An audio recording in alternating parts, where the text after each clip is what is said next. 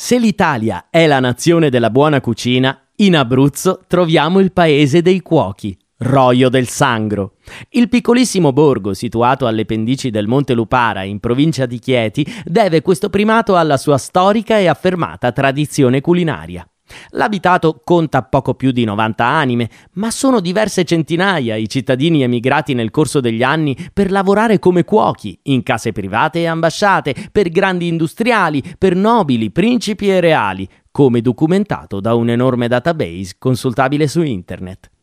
All'inizio semplici assistenti in cucina hanno appreso i segreti del mestiere da grandi chef e li hanno tramandati di generazione in generazione, chiamando a loro volta come assistenti figli, nipoti e parenti.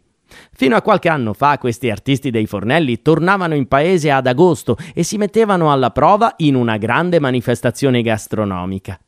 La tradizione culinaria di Roio è testimoniata dal monumento dedicato alla figura del cuoco che campeggia all'ingresso del borgo. L'iscrizione alla sua base recita La cucina è storia. Il popolo di Roio questo monumento eresse a colui che di essa ha fatto un'arte, il cuoco. L'arte della buona cucina, tuttavia, è tramandata anche nei paesi vicini, in particolare a Villa Santa Maria, che contende a Roio il titolo di paese dei cuochi. Roio del Sangro è anche un borgo dalla storia misteriosa e intrigante e dalle origini oscure. Alcuni documenti non accertati parlano di mura romane e di un tempio di Marte. Sulle origini del nome poi sono state prodotte le più varie, fantasiose e spesso inattendibili ipotesi, come quelle che lo fanno risalire allo spagnolo rojo, cioè rosso, per via di un'invasione di formiche rosse nel XVII secolo, oppure per un sanguinoso assalto di briganti o di altri popoli, ma è più probabile che il termine derivi da podium e poi rodium.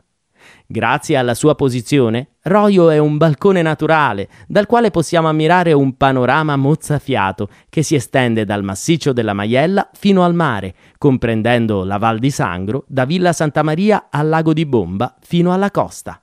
Da visitare la chiesa di Santa Maria Maggiore, con interno barocco, e quella di San Nicola di Bari, risalente al Cinquecento, anche se la reale data di costruzione resta incerta.